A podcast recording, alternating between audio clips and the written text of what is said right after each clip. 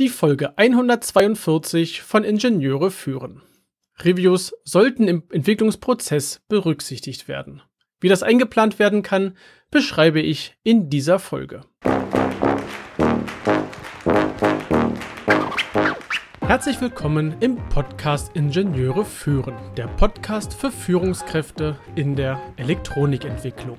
Wir sprechen über Führung von Ingenieuren, über die verschiedenen Schnittstellen zu anderen Fachabteilungen und vielen weiteren Themen direkt aus der Praxis. Mein Name ist David Kirchner, ich bin Führungskraft in einem mittelständischen Unternehmen und als Zeitpreneur freiberuflicher Spezialist für die FMEDA-Methode, für Design-Reviews und für FPGA-Entwicklung. Heute gibt es eine weitere Tonspur aus meiner Webinarreihe zum Themengebiet Reviews. Ich habe 4 Webinare zum Thema Reviews in der Elektronikentwicklung gegeben. Es waren die Themen 3 Mythen im Review, Reviews im Entwicklungsprozess, Nutzung des Review-Templates und Reviews im Team. Ich habe die verschiedenen Webinare, die essentiellen Teile daraus als Tonspur nun für diesen Podcast vorbereitet und heute beschäftigen wir uns mit dem Thema Reviews im Entwicklungsprozess. Also Reviews als Teil des Entwicklungsprozesses sehen, Reviews als Meilensteine und Gateways annehmen und auch sinnvolle Stellen für ein Review finden. Ich wünsche nun viel Spaß im Webinar. So, nach dem kurzen Einstieg der Einleitung steigen wir nun in das Thema Reviews im Entwicklungsprozess ein.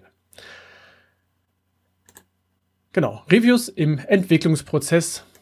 Und gleich vorab möchte ich eine Sache hier als festgelegt ansehen. Reviews sind in meiner Welt Teile des Entwicklungsprozesses. Reviews sind nichts, was vielleicht mal gemacht wird, vielleicht nicht gemacht wird oder nur gemacht wird, wenn Zeit ist oder wenn Kapazität da ist.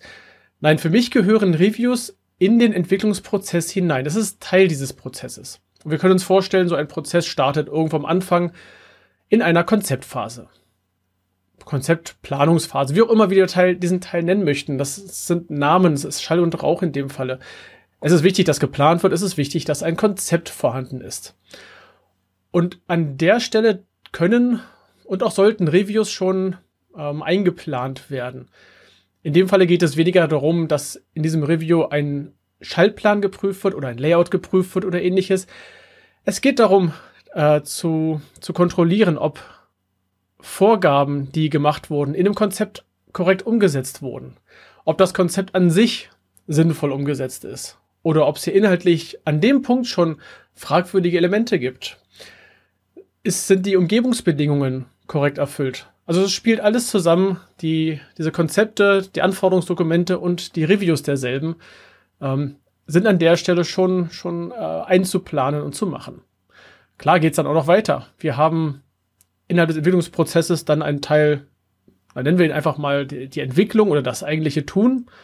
Davon können Teilprozesse sein, die Schaltplanentwicklung, die Layout-Übergabe, der Layout der Leiterplatte, Übergabe der Daten in die Fertigung und auch an den ganzen Stellen sollten Reviews durchgeführt werden. Wenn der Schaltplan, sagen wir mal, kurz vor fertig ist, da gibt es aber so ein Gefühl, so, jetzt habe ich hier ungefähr, so 95% meines Schaltplans sind schon tippitoppi, der Rest Kleinigkeiten werden noch erledigt. Dann ist das schon mal ein guter Punkt, an dem ein Review durchgeführt werden sollte.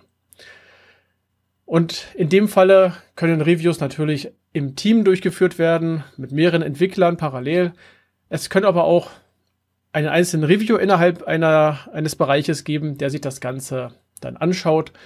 Oder es kann ein externer Reviewer sein, wie ich zum Beispiel, der dann diese Dokumente prüft und dann die unangenehmen Fragen stellt, warum das so ist, wie das da eingezeichnet ist. Die Reviews sollten in meiner Welt Gateways bzw. Meilensteine darstellen. Wir haben ja immer solche Entwicklungsphasen oder wir können es Phasen nennen, wir können es Prozesse, Teilprozesse nennen. Wir entwickeln einen Schaltplan und irgendwann sagen wir, okay, hier ist mein Schaltplan fertig und dann kommt ein Gateway oder ein Meilenstein. Das Ding nennen wir Review. oder Schaltplan-Review. Geben wir dem Namen einen schönen Namen in diesem Punkt. Und nur wenn dieses Review ohne, da gibt es ja verschiedene Ebenen innerhalb dieser Reviews und da kommen wir in 2 Wochen drauf, wenn wir uns das Template anschauen. Wenn wir Findings haben, die blockierend sind, dann können wir diesen Meilenstein nicht abschließen. Wir können das Gateway nicht durchschreiten. Die Projektleiter sehen das nicht so gerne, wenn es dann heißt, wir müssen hier nochmal ran und nochmal was verändern und können das dann nochmal den Versuch starten, durch diesen Meilenstein hindurchzuschreiten. Allerdings, wenn das Review auf praktisch fertigen Unterlagen gemacht wurde, das heißt, die Funktionalität ist vorhanden, wir sind bei 99,89% von dem Schaltplan, dann ist es auch die Möglichkeit zu sagen, ich habe hier mein Peer-Review gemacht, ich habe Findings, ich habe blockierende Findings, diese werden korrigiert, diese einzelnen Findings werden noch einmal geprüft und dann können wir automatisch durch dieses Gateway durchgehen, ohne zum Beispiel nochmal eine große Meilenstein-Durchschreitungsbesprechung zu machen. Klar, wir können den Punkt feiern innerhalb des Teams, eine kleine Feier, yay, wir haben hier den super komplexen Schaltplan fertig. Das ist unbenommen, das darf gerne gemacht werden. Und in dem Entwicklungsprozess haben wir mehrere Stellen für Reviews, die dafür geeignet sind. Ich habe schon ein paar genannt und ich möchte sie gerne noch einmal betonen an der Stelle. Wir haben Konzeptunterlagen, da sollten wir drüber schauen. Wir haben Schaltpläne, da sollten wir drüber schauen. Wir haben Übergabedaten ins Layout, die können wir und sollten wir auch separat nochmal anschauen. Nämlich, was kriegt unser eventuell externe Layouter zugeschickt? Ist das vollständig? Ist das inhaltlich korrekt? Ist der Titelblock richtig? Weiß überhaupt, worum es in diesem Schaltplan geht? Funktionieren die Netzlisten? Ist die Stückliste korrekt ausgefüllt? Fehlt da etwas in der Stückliste? Das sind so die Kleinigkeiten, die den ganzen Prozess ja blockieren könnten. Wenn das Layout, also innerhalb des Layouts können wir übrigens auch mehrere Stellen definieren, je nach Komplexität. Eine Stelle ist beispielsweise der Punkt, dass der Layouter platziert hat. Hier kann es eine erste Prüfung geben, ob denn die Platzierung mit dem, was ich vorgegeben habe, übereinstimmt. Ich kann beispielsweise ein Step-Modell exportieren und der Mechanikkonstruktion rüberschicken und fragen, ist das einbaubar in mein System? Kann ich das verwenden in meinem System? Eventuell passiert es ja, dass irgendein Bauteil an irgendeine Gehäusekante stößt. Dann darf an der Stelle die Platzierung noch einmal angefasst werden. Im Layout gäbe es noch weitere Punkte, die man nehmen könnte. Zum Beispiel werden die Lagen definiert in entsprechenden Dokumenten. Das ist zu prüfen. Platzierung hatten wir. Klar, wenn das Routing abgeschlossen ist, wenn das Kupfer erzeugt ist, dann ist es auch ein guter Zeitpunkt, hier noch einmal drüber zu schauen. Sind Anforderungen erfüllt, beispielsweise Isolationsanforderungen in höheren Spannungsbereichen, sind die erfüllt? Oder bei Starkstrombereichen haben wir genug Kupfer? Bei impedanzkontrollierten Leitungen haben die gleiche Länge? Sind differenzielle Leitungen richtig gezogen? Und so weiter. Das sind viele Stellen im Layout, die hier zu kontrollieren sind. Und wenn jetzt die Daten für die Produktion erzeugt werden, dann haben wir auch da wieder einen Punkt. Die Gerber-Daten, die Exelon-Daten oder meinetwegen auch die ODB++-Daten, ist das rausgekommen, was sich der Layouter vorgestellt hat? Sind die Daten lesbar in einem anderen System? Sind sie korrekt? Sind sie richtig benannt und so weiter? Nicht aus Versehen irgendeine Lage gespiegelt. Oder ich habe vergessen, ein Kupfer zu aktualisieren, nachdem ich eine Bohrung verschoben habe. Manche Systeme muss man nämlich von Hand nochmal drauf stoßen, dass irgendeine Lage aktualisiert werden muss. Leider immer noch. Ist halt so. Ja, auch Vorgabedokumente können und sollten in diesen Review-Prozess einbezogen werden. Und Vorgabedokumente könnten einerseits die Dokumente sein für die Anforderungen aus dem Bereich der Konzeption, wenn ich dort die Anforderungsdokumente erhalte als Elektronikentwickler, was soll das Ding alles können? Da sollte drüber geschaut werden. Aber auch die Vorgabedokumente, die zum Beispiel an den Layouter gehen. Wie viele Lagen soll er nehmen? Welche Leiterbahnabstände? Welche Breite? Welche Bohrung? Welche Position von Steckverbindern? Und so weiter. Das ist auch eine längere Liste an Vorgaben, die in solchen Unterlagen vorhanden sind. Auch die sollten und aus meiner Welt müssen eigentlich in diesen Prozess einbezogen werden, damit am Schluss ein gutes Produkt bei rauskommt. Ja, wir haben also verschiedene Stellen für Reviews. Und hier nochmal meine Lieblingsstellen zusammengefasst. Schaltplan ist fertig, zack, Review. Layout-Vorgaben erstellt, Review. Layout-Übergabedaten erzeugt, Review. Layout ist fertig, wieder ein Review. Und die Fertigungsdaten sind fertig, auch hier wieder ein Review. Und ja, Layout-Vorgaben und Layout-Übergabedaten sind zwei verschiedene Dinge. Die Vorgaben sind meistens Prosa oder Auflistungen. Die Übergabedaten sind sowas wie Netzlisten, Stücklisten und so weiter.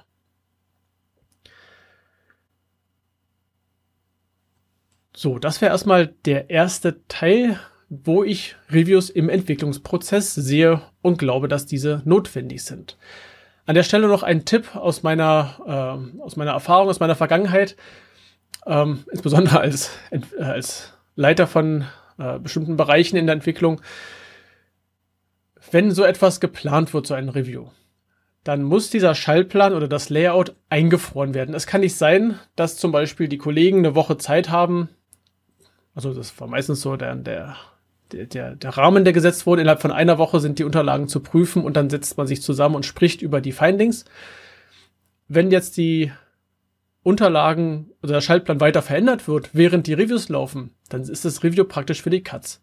An der Stelle muss es so einfach so sein, dass erst weitergearbeitet werden darf, wenn der Schaltplan fertig ist und eingefroren ist. Also nicht fertig, wenn der Schaltplan eingefroren ist, wenn das Layout eingefroren ist. Es darf nicht weitergearbeitet werden. Ansonsten gibt es wahrscheinlich Kuddelmuddel und irgendwelche anderen Sachen, die der Reviewer dann nicht mehr findet. So, das noch ein kurzer Schwank aus meiner Vergangenheit dazu. Jetzt schauen wir uns den zweiten Themenkomplex an, und zwar die Frage Reviews und Normen. Gibt es Review-Normen? Das ist die große Frage und ich habe dafür, naja, keine klare Antwort. Ja und nein in dem Falle. Schauen wir mal in die Liste der möglichen direkten Normen. Also, was ist eine direkte Norm? Eine Norm, die direkt den Review-Vorgang beschreibt. Also was kann der Review-Prozess oder dieses Review, gibt es eine Norm? Und mir ist nur eine einzige bekannt, die, soweit ich weiß, auch noch aktuell in Kraft ist. Das ist die DIN EN 61160-2006-06. Ja, 15 Jahre alt, ganz offensichtlich. Und diese heißt Entwicklungsbewertung oder im Englischen Design Reviews. Und diese Norm beschreibt so einen Review-Prozess innerhalb der Entwicklung. Diese Norm ist immer noch gültig. Allerdings kenne ich wenige, die tatsächlich diese Norm auch anwenden und nutzen. Und es gibt auch nicht wirklich viele darauf verweisende Normen. Zumindest ist das mein Kenntnisstand.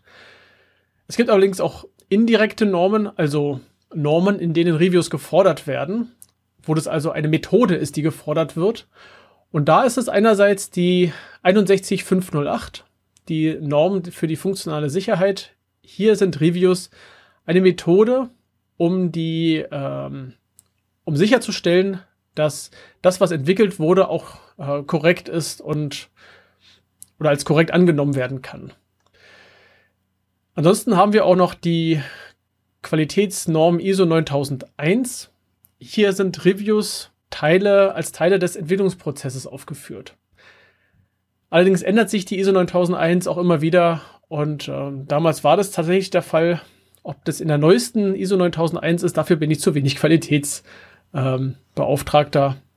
Aber ich denke, das kann jeder für sich in seinem Unternehmen einmal gegenprüfen, ob das vorhanden ist. Also so richtig befriedigend ist die Antwort leider nicht. Haben wir normative Forderungen für Reviews? Ja, die Sicherheitsnorm fordert das als Methode. Ich bin mir relativ sicher, und Da dürfen sich gerne die Leute aus der Medizintechnik bei mir melden. In der Medizintechnik wird sowas auch gefordert. Also Medizintechnikunternehmen machen auch solche Reviews. Die kennen diese Methode.